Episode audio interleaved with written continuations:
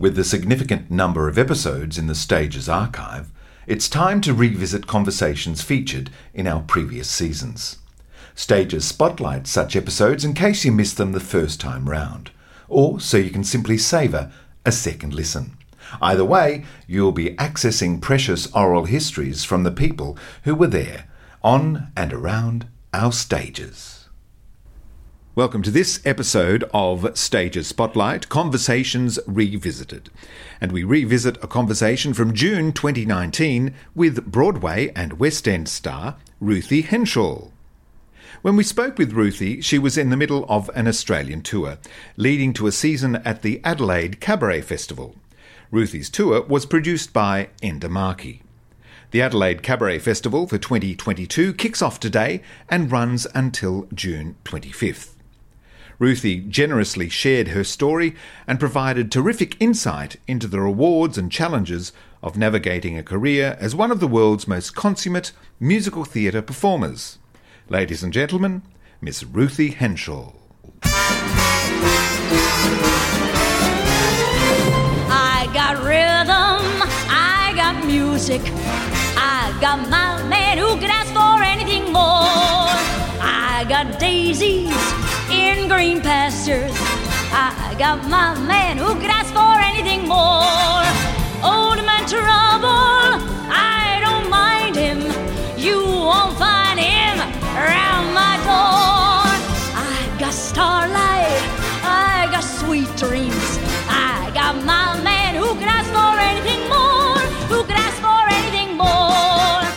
BBC described Ruthie Henshall as a megawatt talent shining in all its dazzling brilliance. Scottish print media, The Scotsman, commented she has the kind of brilliant high voltage stage personality that can light up whole cities. Fair to say, Miss Henshall is the definition of a star.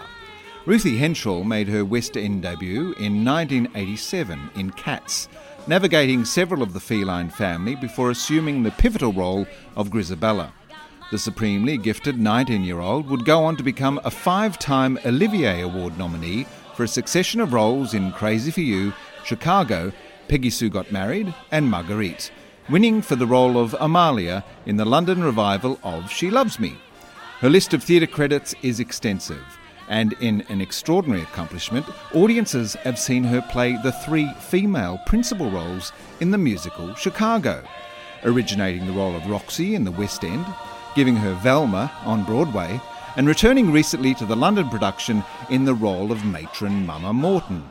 As a recording artist, she can be accessed in various cast recordings and several solo albums, including the Ruthie Henshall album, Pilgrim, and Love Is Here to Stay, a celebration of Gershwin. She's also an author. So You Want to Be in Musicals, released in 2012, is available from all good booksellers. Audiences cite her as one of their favourite voices, a consummate storyteller who navigates a lyric with nuance and strength, and the power to affect an audience in a range of emotional responses. She's one of the world's leading musical theatre performers. Currently in the middle of an Australian tour, Stages was delighted to have the opportunity to traverse the many stages of Miss Ruthie Henshall. Ruthie, it's absolutely thrilling to have you on this episode of Stages. Thank you so much. Thank you for um, having me. You're currently in Australia uh, with a concert tour, live and intimate. So, what a thrill to have you personally live and intimate. Um, you opened at the Opera House on Thursday night in the studio. How did that go? It went very well, actually. Um, it was, um, I mean, it was quite a, an experience for me because to come all the way over here with a brand new show where a lot of the material that I was doing I haven't done before, so it was all very new. And uh, you'd think I'd be, you know, smart enough to come over here with stuff I'd done before. but I wanted to really make myself have a challenge. yes. Yeah, and arrive. Yeah. Fantastic. Uh, you had been here once before to the Theatre Royal, wasn't it? A big Sondheim concert. That's right, yes. So it must have been a thrill playing the iconic Opera House. Yeah. You, I, I was saying um, the other day that there are sort of three concert halls that you really want to play. Um, and that is, you know, the Albert Hall, Carnegie Hall, and the Sydney Opera House, you know, and sort of to tick those off your bucket list. And, and it really feels like, you know a big deal. So you've done Albert Hall, of course. Yes. Carnegie? No, still, not yet. So your bucket list is still live, yeah, which yeah. is great. Yeah, fantastic. It's got to be still alive, otherwise, you know, it's it's done, isn't it? You've got nowhere to go. Uh, so, how does the Opera House figure for a young girl growing up in Bromley? Is, Mm. is that on your psyche? Are you aware of the Opera House? I mean, Um, Australia, kangaroos, koalas. That's about as, as much as I was aware of of Australia. Really, you know, it, it, it, I think to. I know this sounds like a really stupid thing to say, um, and an obvious thing to, to say, but it just seems so far away that it's. Oh, it's a huge flight. It- oh my 22 hours or something. And it just so it, it seems like another planet, not another country. You know, as Australia to me. Can you sleep on the plane? Do you know what I did? You did? Great. We did the two hops, as in Hong Kong and then over here, and I think that's a really good way to do it because I think you need a bit of a break or a rest, yeah. yeah, but but it's that thing of staying awake if you can for the first leg, and then sleeping for the second leg, which is your night. And Just to adjust to the, the time zones, yeah, yeah. And suddenly you get on your time zone because the last time I came, I have never felt jet lag like it. It was brutal. So you're a bit prepared this time? Yeah, Yeah, excellent. excellent. thank goodness. So you, you've, of course, Australia, uh, London, Broadway. Uh, you've played all around the world, no doubt. Other dates I've, I've not even mentioned. Do audiences differ culturally? Yes. Yeah. Yes, very, very much so. Um, I, I think I, I was shocked when I first went to Broadway because I couldn't believe how vocal the audience was. Right. And I thought, oh my goodness. So during the show as well. Yes, yeah. Um, but I think because, you know, as a culture, the English people are so reserved. You know, if you get a standing ovation, you know, it's, it's kind of, um, you know, a happy day. something's going on. Well, that's what seems de, de rigueur in on Broadway, doesn't it? It's, it's part of the experience. You go to a Broadway show, That's you've got right. to stand up at the end. That's right, which I think, y- you know, It's bizarre. I sit there sometimes. I think, Yeah, really, do we need to be standing? But uh, look, I have a theory also. It's just those seats are so small. People just need to stretch. Yeah, yeah, yeah. I, I'm with you on that because I'm exactly the same. There are times when I've been in the theatre and I've thought, yeah, it was good, but wow, you know, it, it wasn't that good. No, you know? no, exactly. Or racing out to the car park. Yeah, that's it.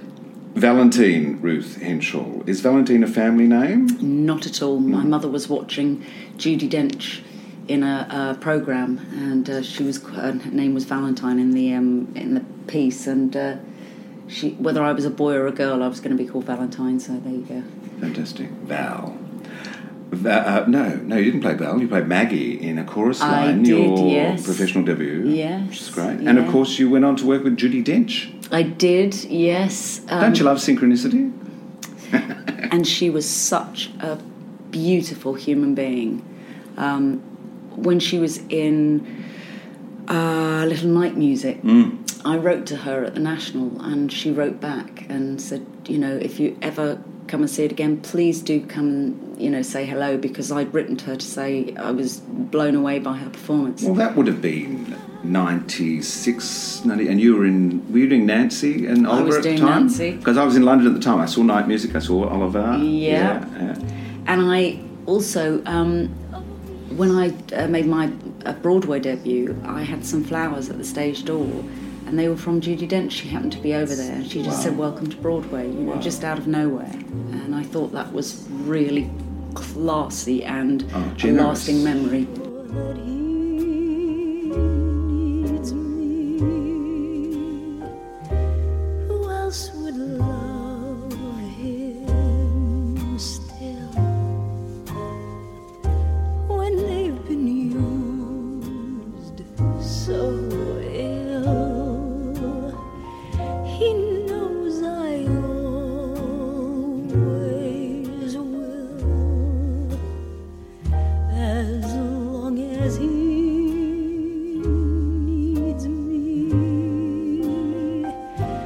So, so Ruthie, was that for professional reasons, or was that that you were always called Ruthie as a child? Yeah, Yeah. I think I think they realised that Valentine was a bit of a mouthful. And Mum didn't like Val, she didn't like Tina, she didn't like any of that. So um, it became Ruth, and then I was always called Ruthie by it, it, fondly, and Ruth was always when I was in trouble. So.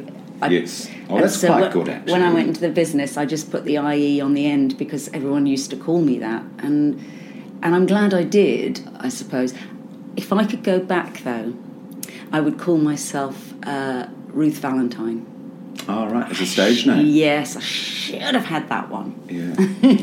Great. Well, Shirley was already taken. so. yeah. In my introduction to this episode, I mentioned that you know you're a five-time Olivier Award nominee, winning for Amalia and She Loves Me, but also you know um, uh, Crazy for You, Chicago, Peggy Sue Got Married, and, and Marguerite. Do you have a, a, a favourite role amongst all of those? Crazy for you, hands Oh, down. Yeah. Yeah. Why so? because it was like an MGM musical on stage, and that's what had made me fall in love with musical theatre. Was watching all of those, and I, you know, I, I couldn't believe my luck when this, you know, Gershwin, all singing, all dancing, all comedy, you know, girl and boy, you know, fall in love, put on a show, save the theatre, and, and, and all's well that ends well. That's why we run away and join the circus, don't we? Or the That's theatre. it. Yeah, That's yeah. it. Yeah, yeah. And and and it was my breakout role as well. So all all, all these dreams became realised in this this one show. So it will always have a special place in my heart. So you win an Olivier Award. Uh, it's a f- tremendous accolade for your, your performance, obviously. How does that affect you personally?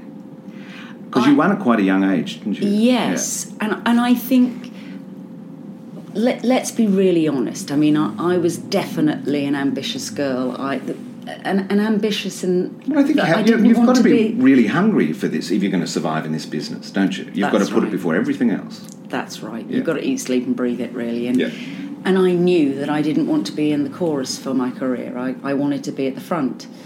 And uh, Claude Michel Schönberg always says that when I first went on for Ellen in Miss Saigon, you know, I, I came past him and I said, I've been at the front, I'm never going back. and he remembers that, and that, that was who I was. And so, you know, it, it, it, it is one of those I wanted to be. I, I want. I wanted the career that I've got, and um, that's why I kind of believe that you really can have anything you want if you want it enough. And s- th- there sort of becomes those. Um, you know, there's the ribbon at the end of at the finish line, and if you know if you know where the finish line is, you can kind of you know head that in the right direction. Yeah. Does the award open up career opportunities for you? Do Um, people take note or Yes, Yeah. definitely. And I think, you know, you pretend, uh, or, or most people pretend that, you know, it really doesn't matter. You know, it's it's the nominating, you know, being nominated that counts. But, you know, the the kind of girl I was, you know, was just no. I wanted that award. I really did. And you think it's because the, it's it's that the whole of the industry is there, and suddenly you feel like you're somebody in this industry. So I I was thrilled when I won it, and, and it does suddenly become, you know, people start using it. Olivier Award winner, and and uh, you know to uh, publicise things, and and suddenly you know it, it's like it's like your industry industry's backed you up. So yes, I think it does feel like it means and propel something. you with a bit more confidence, I guess, in, in your belief in your own ability. Yes. Yeah, yeah. Yes. I, I think it can't help but you know make you feel good. You'd be a liar if you said it didn't. You know, because when when they call out your name, you know, I remember that that the first uh, time was for Crazy for You. Look, my mother. She can't help herself. Uh, she was, you know, very, very. Um, she thought I, you know, I should get everything, and uh, so the second time we were going, she said, "Well," she said, "You know, I'm not going to the party if you don't win." And uh, so there was this moment where they called out my name, and I heard her saying, "Oh, she won it!" And I thought, "Oh, thank goodness for that. We can get the party." Otherwise, you had to take mum home. you know, should have went, Uh, you've been on the ground floor of a couple of musicals, Marguerite and Peggy Sue Got Married. Yes. Is how thrilling, well, thrilling, fulfilling. What's that like? I guess to be able to craft a role and create a character. It's it's the it's the biggest honour you get because to work creatively with the creative team and to um, like Marguerite, we sort of wrote bits um, and said, you know, that that's not getting this that story's not getting told. What do we need to say? And um, you, you're the blueprint. So anybody else who comes along after that is doing what you did. So you create as well. And of course, it was um, Marguerite was Michel Legrand and um, you know Claude Michel and Alain and the greatest songwriters. Oh world, my lord! It was it was and it was a beautiful production. You know, visually was a feast, um, and the music was glorious. But it was, um, you know, the Northern Rock collapsed, and we didn't really, you know, we we struggled in the end, which is why I think it, we did about seven months. Right. And I, I, thought it was a real shame, but I think it was quite dark as mm. well. It mm. really was a dark piece. Look, we you talk about the Northern Rock collapsing and affecting the show. You know, in September 11, I know affected a lot of shows. Yeah. Chicago, in its original run, didn't do as well as it could have been. It's gone on to become a juggernaut, of course. But but often it's about the timing of a piece, isn't it? Yeah. Whether it takes off or not. Yeah, definitely. Um, and then Chicago, you know, 20 years later with that revival production, has gone on for 20 something years? Well, we we came on the heels of the O.J. Simpson case. Oh, okay. We opened in in London, you know, l- literally on the heels of that, and so there was a prime example of you know getting away with murder because mm. of you know being a, a, celebrity, because you know he was done in the end. Yeah. Um, so it became a bit more relevant again, didn't it? Very relevant. Every time it comes back. It just seems to speak to people because we are a celebrity obsessed um, nation now.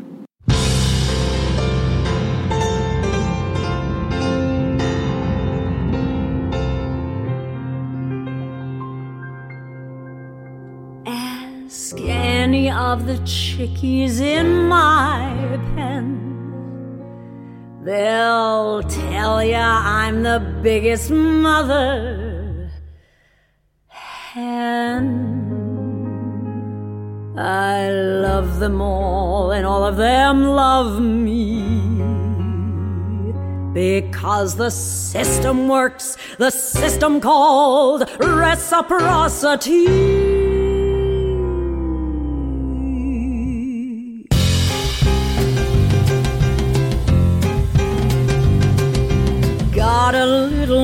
Motto, always sees me through. When you're good to mama, mama's good to you. There's a lot of favors I'm prepared to do. You do one for mama, she'll do one for you.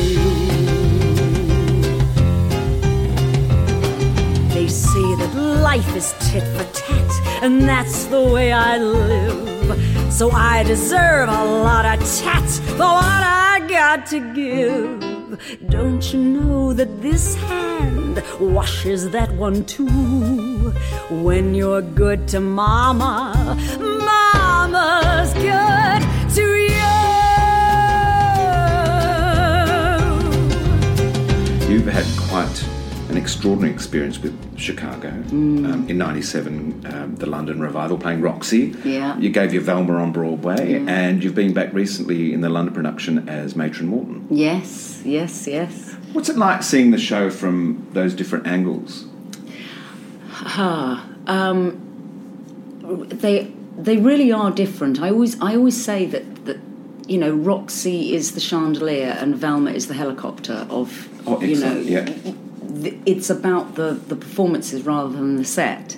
And it, for a while there, it became about the show. So was Matron Morton and the barricade? Oh, yeah. oh, yeah. And I'm stealing that. well, it completes the trio. But it's such an exciting female driven show, isn't it? Yeah. Yeah. Absolutely. And, um, y- you know, we knew it had been successful on Broadway, but you never know how the British people were going to. Yeah, exactly. You know, um, but from the moment that the the posters went up, people were fascinated by it. You know, you, the, the posters, you go down on the tube and they were beautiful men and beautiful women in Sex black sells. underwear, really. Yeah, yeah, you know, absolutely. And it was, you know, whether you were male or female, you were going to get something out Mm. of, you know, l- looking at those beautiful people. And the Weisslers, I think, Fran and Barry Weissler, the producers, have done an extraordinary job in. I don't want to use the word pantomime, but it's that sort of pantomime casting, isn't it? The, Yeah. the, the, the stunt casting, I guess. There's a That's right. series of actors that have gone in and, and played the roles, which guarantees a whole new audience every every time it happens. Very, very smart. Mm. You know, there have been times when you think, really? Um, but, but, you know, that has kept the show open and relevant for years because, you know, y- y- you can come and see it multiple times and it will change Mm. because of the people who are in it. You've said that Roxie shouldn't be played by any actor unless they're in their 40s. I absolutely agree with you, but Yeah. why?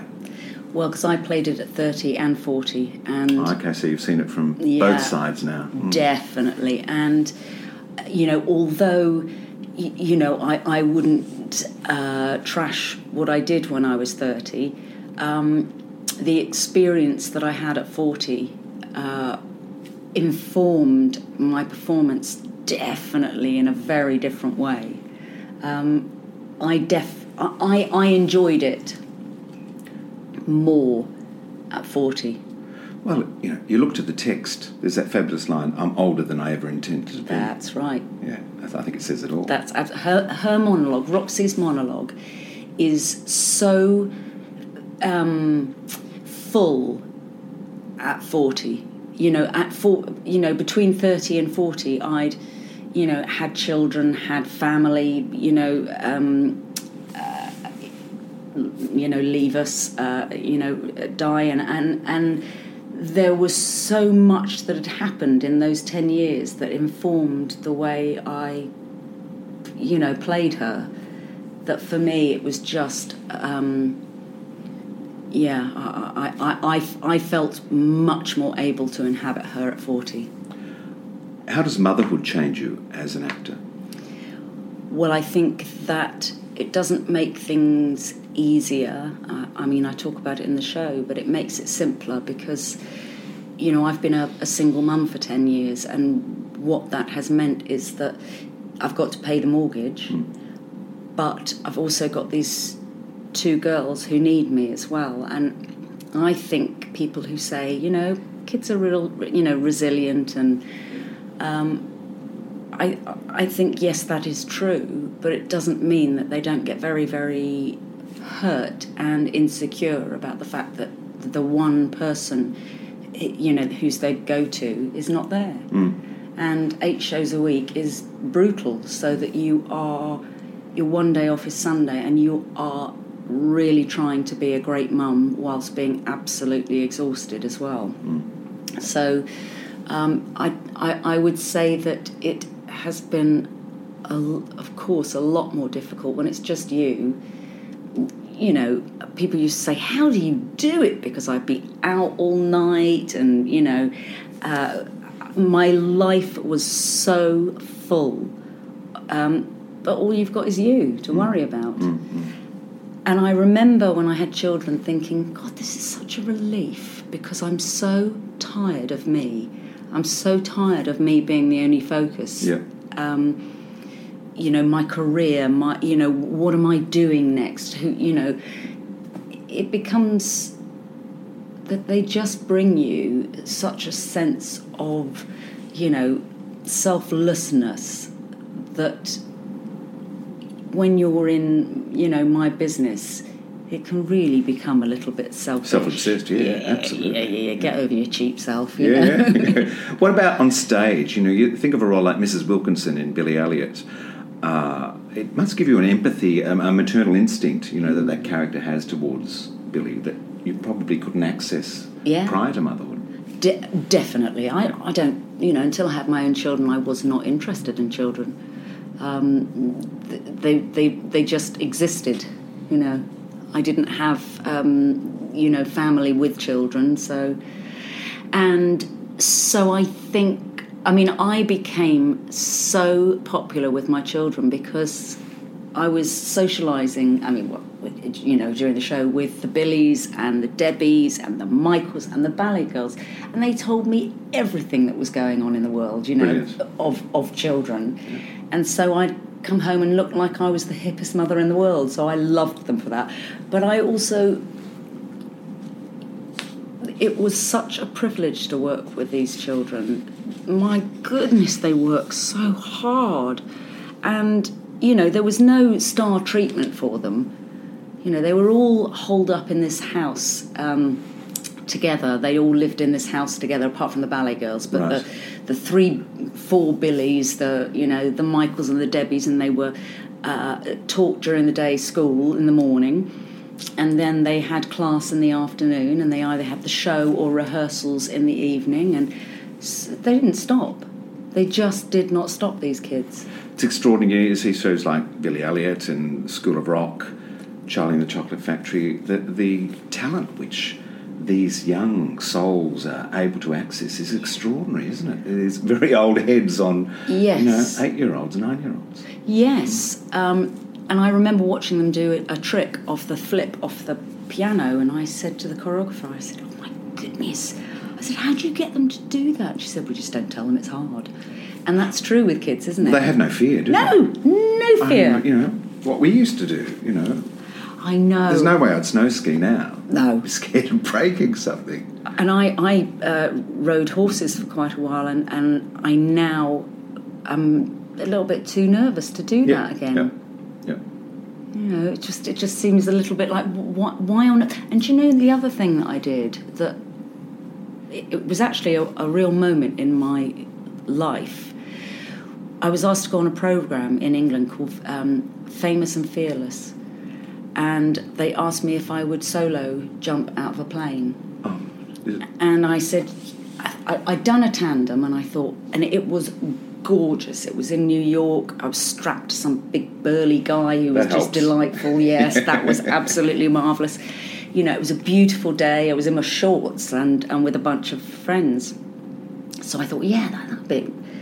As the day went on, I, I mean, I was in a hangar in the middle of Dorset in the middle of winter, and it was so cold that my, I mean, my my fingers, just every part of me, I wasn't prepared for it. Was cold, so I did this six-hour intensive, and then they chucked me out of a plane, and I remember thinking. I mean, we we it, it went a little bit wrong because I got blown off course, and so I didn't get to the airport. I ended up in a field in the middle of oh, nowhere. no. Well, And I remember crying on the train on the way back with the sort of trauma of it all because I was literally pulling my cord, I was, you know, steering myself down on my own. And I thought to myself, what what are you prepared to do to be on the television? Mm, mm. You've got two children. Mm. Why on earth would you have jumped out of a plane? And that realization that a split second and something very tragic could have happened. Yes, Yeah. because it, you know, a problem did occur, and I, you know, I felt the end of my fingertips when I got home seven hours later. And do you know what? They they put me on a train home, no car home, no nothing like that. So I had to train to London, get across London, get another train home, and I thought, what, what, do, what were you thinking? And it changed, fundamentally changed me that moment. Hi ho, the glamorous life. Yes, and it's not. no. Um, Billy Elliot, back to Billy. Yes. He sings about that, that feeling of electricity he has when he performs. Yeah. What do you feel? What's that sensation? Well, when I saw that show, I th- I couldn't I couldn't believe uh, that I this little boy was saying somebody had written down exactly how I felt at ten because I did. I felt like somebody turned the light on in my life, and you know, I I don't think I was I was a very anxious child. I was, you know, we I didn't have sort of white picket fence upbringing. You know, there was there was uh, you know issues at home and and so when I found dance, it, it was somewhere to put and channel all of this fear and uh, but yet um, drive that I had, and I loved it, loved it, loved it, loved it. And then I found a voice, and that really took over. But when you get to do something like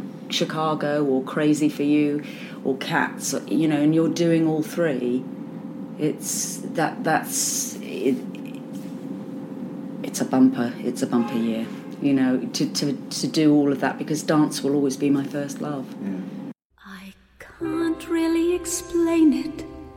I haven't got the words. It's a feeling that you can't control. I suppose it's like forgetting, losing who you are, but at the same time, something makes you whole. It's like that there's a music playing in your ear, and I'm listening and I'm listening, and then I disappear, and then I feel a change like a fire deep inside. Something burst in me wide open, impossible to hide. And suddenly I'm flying, flying like a bird, like electricity. Electricity sparks inside of me, and I'm free. I'm free. You've, you've had the opportunity to work up close and personal with some significant contributors to the musical Stephen Schwartz, Elaine uh, Emberville, uh, Schönberg, um, Angela Weber, Sondheim, um, and you performed the works of Lionel Bart and Kander and Ebb and Elton John. You've recorded a selection of Gershwin.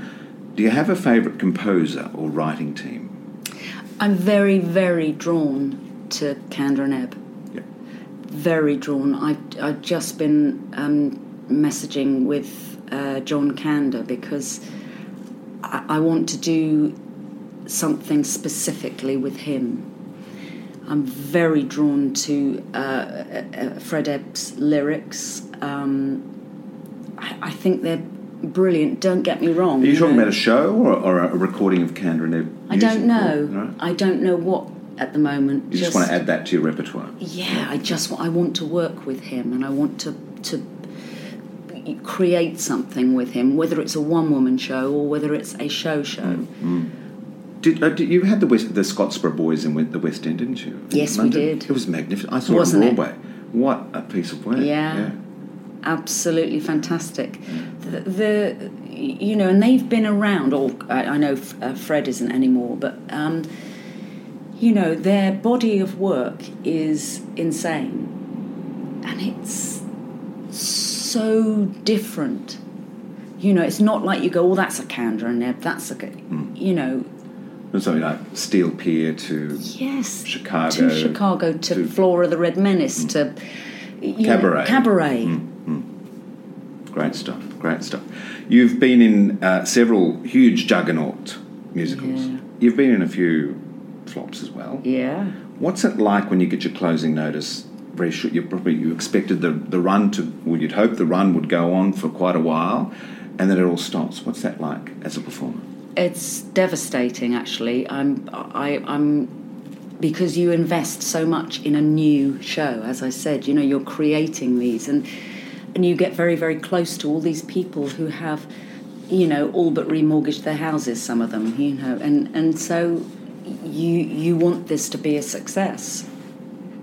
Um, and also, let's let's not ignore the fact that there's there's no pension for a you know a, a, a musical theatre person or you know so when it closes with two weeks notice you're kind of okay my my my livelihood stops in two weeks and it's it's back to trying to find the next thing and um, I feel, you know, I've had a very privileged career, and you know, and so let me start by saying that. Um, but it is feast or famine for all of us, and I, you know, and I'm one of the lucky ones who has a name, so that I can, you know, I can get in the door for things that maybe. What, what's what I'm seeing more and more and more is that these wonderful women that I have grown up with, and men, but more the women I know that I've come through the business with, who are you know outstandingly talented and. I just happen to get the breakout role. Mm, you know, mm. they are extraordinary talents in in in our business, and they can't even get an audition for things because the producers want a name, mm. and they're not a name. And so this body of work and this unbelievable talent and you know what they've the skill that they have, they can't even get in the door.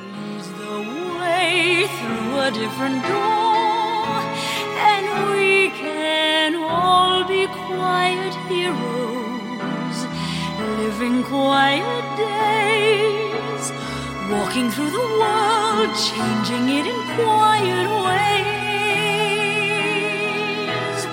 Ordinary miracles, like candles in the dark.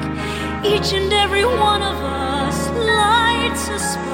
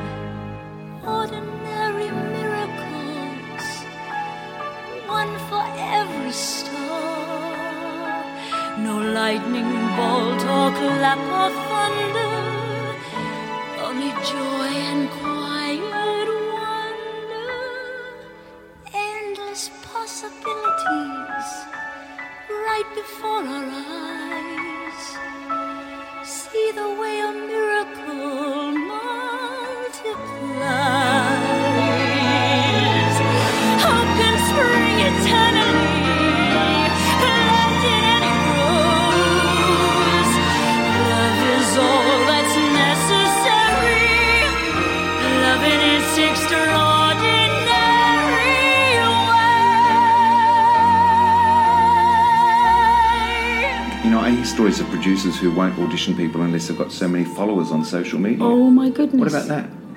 Well, you, you know, you're talking to a girl who isn't on Twitter, isn't on. So you don't do social media I at all? I don't do No? social media at all. That's I've got a have got a. Facebook Yeah. page, but my you know my problem, and, and I know I'm supposed to be because that To is develop the career, absolutely cultivate, yeah. yeah, that mm. is absolutely true. You know, they w- producers want to know that. Oh well, they they've got a lot of followers, so you know, good They'll option. come, they'll yeah. buy seats. Mm. but I can't I I can't deal with the social media and being that you can waste hours just scrolling through and you know people are you know normally very lovely but there's also uh, you know you see things that sometimes you don't want to see and that is none of your business Yeah. it's really none of your business what other people think of you. You just have to try and go on stage, do what you do, and listen to the people who are a part of that, as in your director, your, you know, producer, your. Because everybody's got an opinion. Well, on that, do you read reviews and do you take notice No. of reviews? No? I do not read reviews um, because if you, it's that thing, and some I can't remember who it was who said it to me. If you believe the bad ones, you've got to believe the good ones, and if you believe the good ones, you've got to believe the bad ones. Absolutely. It's yeah. And it's one person's opinion. it's one person's opinion, and and it is amazing because I remember um, Crazy for You. And the next day, you know, I was on the front of the Telegraph, and uh, and I'd suddenly become this. You know, it was a breakout. I was everywhere, and everybody, Fever. yeah, and The it everybody, wa- the it girl. um, what do I remember about that that next morning was one review which said uh, neither one of them are a star, talking about myself and my leading man. I remember that Yeah. 30 whatever years later, 20 whatever year. And that was a lesson to me, which was it absolutely coloured that day when it should have been a huge celebration. All I could focus on was that that person, I don't even remember who it was. And as performers, we're so vulnerable. Yes. I, I guess you've got to be vulnerable to be successful, um, and um, yeah, It's, it's part of that actor's psychology, isn't it? It's, it's just part of the job that you've got to deal with. Yeah, I, and I think there are very, very few people who don't have that vulnerable place in them that just it's not. Don't get me wrong, I am not looking for everybody to turn around and go, oh my goodness, you are the best thing. Because we all like, you know, tomato, tomato, potato, potato. Um, we all like something very, very different. Um, we all like different music, different performers.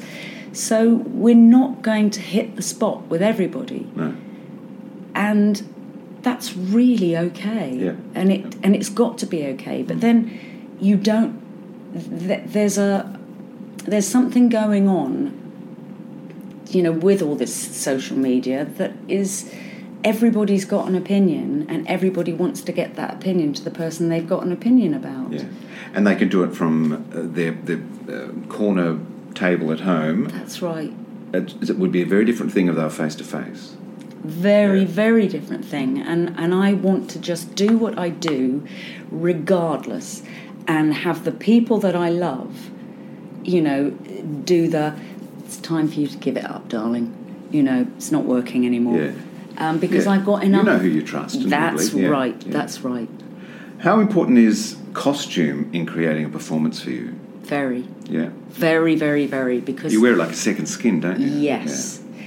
You get so far in a rehearsal room, and then when that wig and that costume gets put on, suddenly there's another, you're looking at somebody different.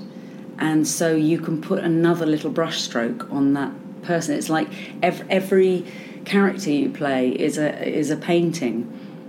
And there are all these brushstrokes that you kind of put on, and finally, you know, you get to put, you know, the eyes on and the lips, and And it um, extends to the wig also and the shoes. And, that's right, and there is something really wonderful about walking in those shoes. Um, I, I heard that um, William Ivey Long with uh, Chicago, there's no two actors who've ever worn the same No. little black dress. He designs a different look for every Roxie and Velma. that's right, and he was uh, because he um, did the costumes for Crazy for You as well. Oh. And I remember, of course, it was the first time I'd gone into something where somebody fitted a costume on you. You weren't being, you know, wasn't being pulled out of the, you know, the the Yes, bowels of the, you know, the Palace Theatre or whatever in Les Mis and just sort of shoving it on you. And he he lifted up my my waist on these dresses. He said, "I'm going to I'm to sort of make your waist slightly higher because I have a low waist." The difference in these dresses was uh, just by lifting up a waist, and he put a little bit of um, uh, a shoulder pad in my dresses as well. Suddenly, you know, everything the, the the hang of something changes. You see his skill. You see his. Well, there's an eye, isn't it? He understands the female form and what looks good on stage, and yeah. That's right, but I, you know, I definitely think that gay guys have got the, uh, you know, the, the the the up on costumes on. You know, this sounds like I'm I'm, I'm sort of you know, sort of doing a um, what's the word I'm looking for? You know, stereotype here, Yeah. but no, the the people who know how to. Uh, you know, dress a house and dress you. are always the gay guys. They're always my gay friends. They go, "Oh no, you need one of those." No, don't put that on. wanna go to sleep and focus on the day that's been. I realize he's there when I turn the light off and turn over. Nobody knows about my man. They think he's lost on some horizon.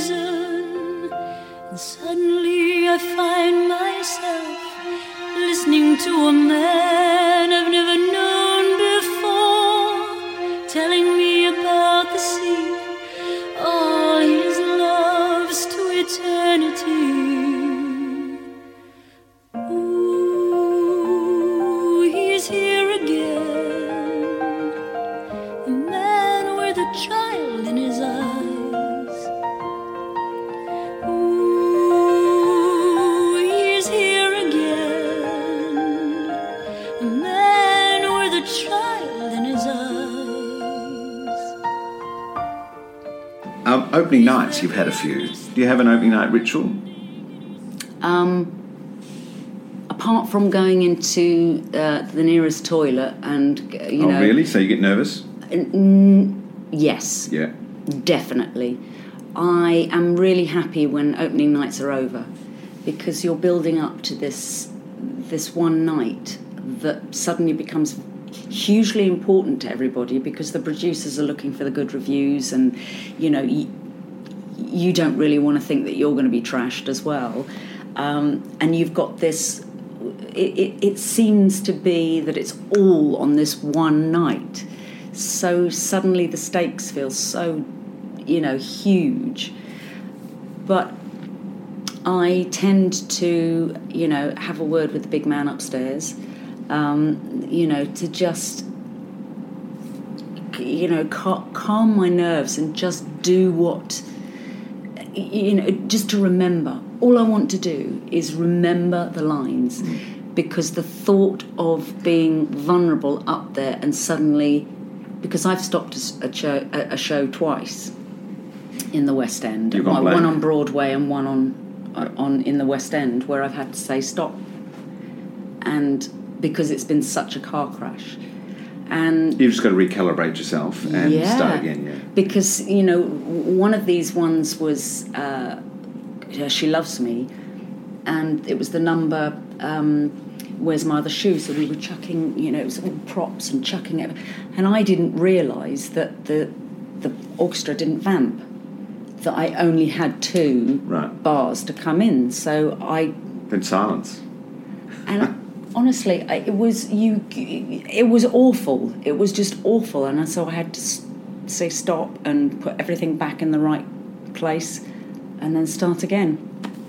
And I came off stage, and one of my um, co-actors said to me, "You know, I just wanted the ground to open up and swallow me." And I said, that was just the worst moment of my career. And he said, darling, he said, we are walking the highest tightrope in the world, live theatre. And um, I mean, after I'd finished laughing, because it was just such a sweet thing to say, live theatre, tightrope, it's It is. true. It's absolutely true. It's completely true because you don't know what's going to happen, and that's that's just the way it is, and that's part of the joy. You know, I've done film, I've done TV, and there is nothing like it. That live thing of because you know with TV it becomes quite technical. You have, you have to become skilled at being able to switch it on and turn it off and hit your mark and you know it's it's a it's a technical exercise almost Yeah. and can you then put the performance on top of that Yeah.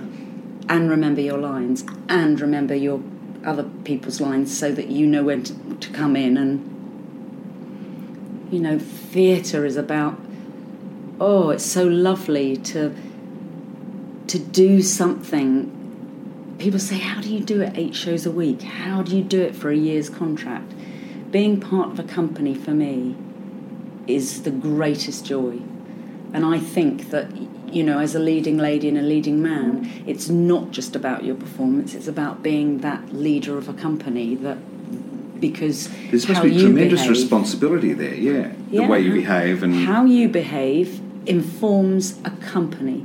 And if you have a leading man or leading lady who's you know full of ego and it's it makes things really unpleasant and it's not okay for for, for me to see that in a company. And also, I think musical theatre there is always some fabulous guy somewhere in the, the piece or, or woman um, who'll just say, you know, like I said before, get over, get over your cheap self, you know, get a grip. This is theatre, it's musical theatre. and I think people are very, very honest, and there's not that sense of um, letting bad behaviour happen. The two greatest words in the English language, musical theatre. Isn't the line from 42nd Street? Oh, I like Yeah, that. I didn't yeah. know that. Oh yeah, yeah, yeah. Um, it's the big uh, railway station scene. Peggy Sawyer's leaving the company, or whatever, and the director says something.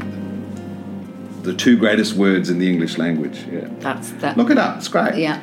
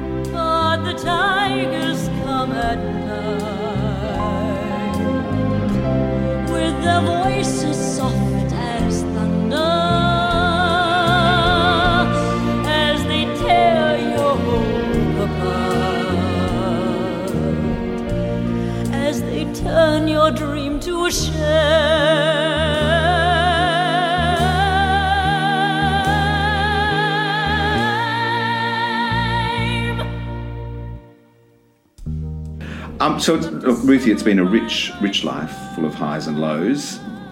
Is there perhaps an autobiography in the in the wings? Who? Who would read it? Who would want to read it? I think a few people would read it. I never. Yeah. I, I, But I guess that's what you're doing in your show as well. There's a lot of autobiographical stuff that you get to communicate to an audience there. Yeah, I mean, I remember somebody asking me to, to you know, whether they could, you know, write my book um, with me, and um, I, I told my father, and he said, "You might want to wait till we're dead first, darling." He said, and then you can write the truth. Fair enough. Fair enough. So where can where can we catch you on this tour? Because you you've done Sydney. You're off to Brisbane next, I think. At. Yes, QPAC at uh, uh, uh, Brisbane, and then Adelaide. We're at the Adelaide Cabaret Festival. Oh, so, fantastic! You're gonna have a great time. I know. And I guess you haven't been to Brisbane or Adelaide. No, I before. haven't. Yeah, I haven't, but you know, I understand. I've got to say, I do understand why people move here, why they come here and never leave, Right. because there is, you know, you are all rather lovely, Oh, great. Really lovely. lovely, Yeah, yeah. really. And I've got a friend who, who's over here um, doing a, a TV program. She's filming, and she said the same thing. Right. She said it, th- th- it's just like you've known these people all your life. Well, hopefully we'll see more of you then. I You hope think? so. Yeah, I do. I, I could quite happily spend time here. Have a wonderful uh, visit, um, and we Thank hope you, you. come back real soon. Thank and you. thank you so much for uh, your generosity and giving a, a day off in talking to stages. I, I really appreciate it, Ruthie. So Total pleasure. It's been lovely to talk to you. thank you. As you can hear, Ruthie Henshall is a delight, and it was a thrill to talk about her brilliant career. We must thank producer Enda Markey, who is presenting Miss Henshall, for allowing us the opportunity to record this episode. You can catch this magnificent artist on her current Australian tour. Next stop is Brisbane at the Cremorne Theatre QPAC on Tuesday the 18th and Wednesday the 19th of June. Bookings at uh, qpac.com.au. And then at the Adelaide Cabaret Festival on June 21 and 22. She has a phenomenal voice and true star quality, Miss Ruthie Henshall. I hope you've enjoyed this very special edition of the Stages podcast. You see, it is worth subscribing. You never know who'll drop into the chair and surprise us. Join me next Thursday when I'm joined by composer and accompanist Ron Krager. We'll listen to some of the scores he's written for the stage and discuss his period in Australia as accompanist to some of our preeminent vocalists. I'm Peter Eyers, and you've been listening to Stages. When you're good to mama, mama.